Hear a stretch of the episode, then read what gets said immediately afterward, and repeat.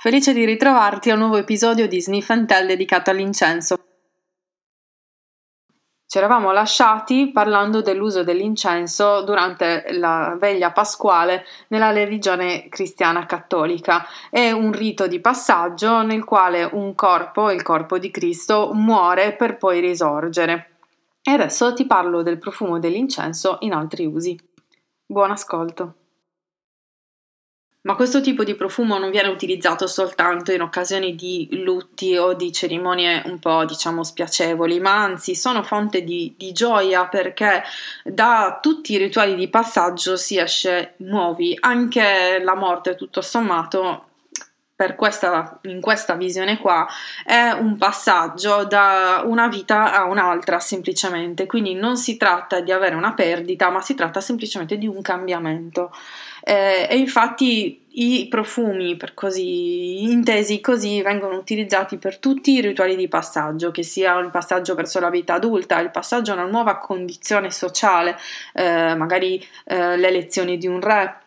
oppure anche un matrimonio, la nascita di un bambino, tutto viene celebrato eh, sacrificando, oltre che spesso animali, anche i profumi, eh, le resine, gli incensi alle divinità, che sono le divinità in fondo che ti regalano tanto benessere e tanto ben di Dio, appunto. Per comprendere quanto l'utilizzo di questi profumi fosse importante, abbiamo già visto che nella Bibbia viene citato un altare dei profumi, ma non solo. Sappiamo tutti e conosciamo tutti la storia dei re magi che portano in dono a Gesù bambino oro, incenso e mirra.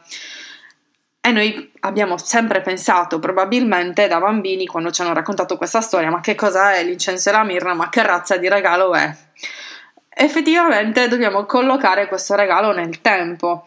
e magari conoscere anche l'utilizzo che si faceva ai tempi della nascita di Gesù dell'incenso e della mirra. Guardiamo bene che sono dei re che portano in dono questi regali, quindi ehm, da qui già possiamo capire quale sia il valore e il fatto stesso che sia associato a loro significa che non aveva nulla da invidiare loro effettivamente come valore sia simbolico che economico e viene portato a un futuro re, ma non a un re qualsiasi, al re dei re, perché i magi sanno già eh, il valore della persona che è appena nata e non ci si può esimere dal portare con sé in dono eh, delle sostanze così preziose come l'incenso, la mirra e anche l'oro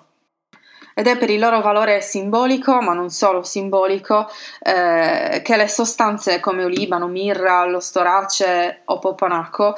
e tutte le spezie profumate avevano un corrispondente valore economico molto alto, per il potere che gli veniva attribuito, per l'enorme quantità di richiesta e i costi di trasporto soprattutto, perché sì, i profumi nascono nella penisola araba, ma eh, data la, sua, la loro importanza e il loro valore simbolico, appunto, vengono richiesti in tutto il mondo e i costi di trasporto sono enormi. Si è creata quindi questa via delle resine che dall'Arabia porta fino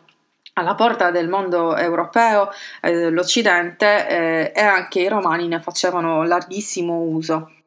Ed è proprio dagli antichi romani che noi ereditiamo la parola profumo, che sarebbe per fumum, attraverso il fumo, per mezzo del fumo raggiungiamo una divinità, una nostra interiorità, se vogliamo mm, utilizzarla più in chiave moderna e in chiave attuale. Non c'è bisogno di andare a scomodare le divinità indù, ehm, ebraiche o pagane o cristiane, semplicemente eh, anche al giorno d'oggi, essendo rimasta nella nostra memoria collettiva, nella nostra coscienza, eh, l'utilizzo di certe sostanze sostanze, certi profumi, certi odori per una connessione con un al di là o con una divinità, oggi la possiamo utilizzare e sicuramente concilia molto uh, la ricerca della nostra spiritualità, di un momento tutto per noi per guardare dentro noi stessi e trovare il nostro Dio e sentirci un pochino più, più re sicuramente. È stato un po' svelato il perché proprio l'incenso, proprio l'olibano, proprio la mirra eh, sono utilizzati in, in ambito spirituale e in ambito religioso, perché tutto ha una radice all'origine del mondo, dove siamo partiti in questo viaggio lungo la rotta delle resine, ehm, e tutta questa energia eh, ancestrale viene mantenuta anche ai giorni nostri. Eh, nei secoli siamo arrivati alla profumeria moderna che utilizza ancora queste materie prime come l'incenso, come l'opoponax, ehm, il benzoino, che danno quell'aspetto spirituale, quell'aspetto un po' di ritorno alla casa che, che un po' tutti cerchiamo. Ciò che l'incenso ha rappresentato fin dalla notte dei tempi, nei secoli dei secoli, è racchiuso nell'oscillazione delle sue molecole, dei suoi atomi, ed è così che la materia interagisce con la materia di cui noi siamo fatti. Perciò questa vibrazione viene conservata nel tempo e questa energia viene conservata nel tempo per arrivare fino a noi, che utilizziamo invece queste sostanze più che altro nella profumeria moderna insieme ad altre molecole ed altre sostanze profumate, ma eh, mantiene sempre quell'aspetto un po' mistico, un po' misterioso, un po' magico e anche religioso, nel senso religio, quindi di rilegare, di riunione e mm, ritrovamento di se stessi nei profumi cosiddetti orientali, che sono quelli appunto ricchi di resine, ricchi di spezie orientali e molto dolci.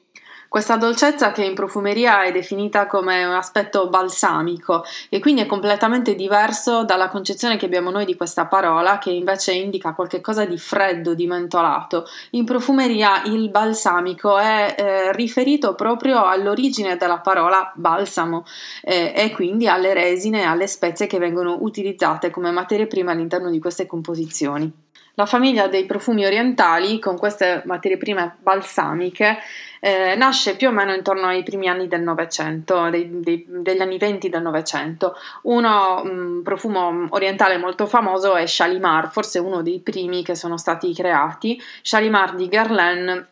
dedicato a una storia d'amore di una nobiltà mh, che si collocava in, più o meno dove oggi c'è il Pakistan eh, ed è tutto un, una dedica a, a, ispirazione alle storie d'amore. Anche Opium, nato negli anni 70, sempre molto orientale, eh, è eh, ispirato a una storia d'amore ambientata in Cina perché tutte queste sostanze così speziate, così ricche, non fanno che far pensare effettivamente a un amore travolgente. Paragoniamo quindi queste resine, questi balsami che sono le lacrime degli dei, il sudore degli dei, a una forma d'amore che in realtà la cura migliore che ci sia nei confronti delle persone che, a cui vogliamo bene, ma anche nei confronti nostri. E qui torniamo a quell'aspetto di aiuto e di di conciliazione della, della, spiritualità e dell'interiorità, dell'attenzione verso l'interiorità eh, propria delle essenze del, delle resine. Quando andiamo in profumeria e sentiamo un profumo orientale ci ricorderemo eh, di queste parole e di, del significato che hanno ehm, le materie prime come appunto il benzoino, l'incenso, quindi l'olibano, eh, lo stirax, quando troviamo scritto stirax eh, magari in, in qualche eh, piramide olfattiva dei nostri profumi, pensiamo sempre al significato ancestrale che queste materie prime portano con sé, perché nonostante siano passati secoli, millenni, eh, quell'energia risuona sempre con noi e quindi quando ci innamoriamo di un profumo orientale possiamo anche comprendere eh, il perché, possiamo comprendere tutta questa vicinanza e ricerca della spiritualità eh, di cui magari abbiamo bisogno in quel momento ed è per questo che veniamo attratti eh, da questo tipo di, di profumi.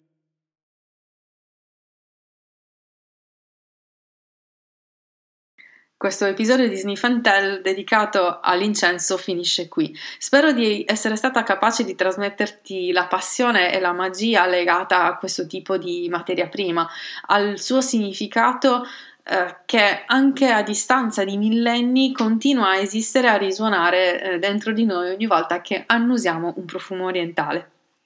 Ci sentiamo al prossimo Tell.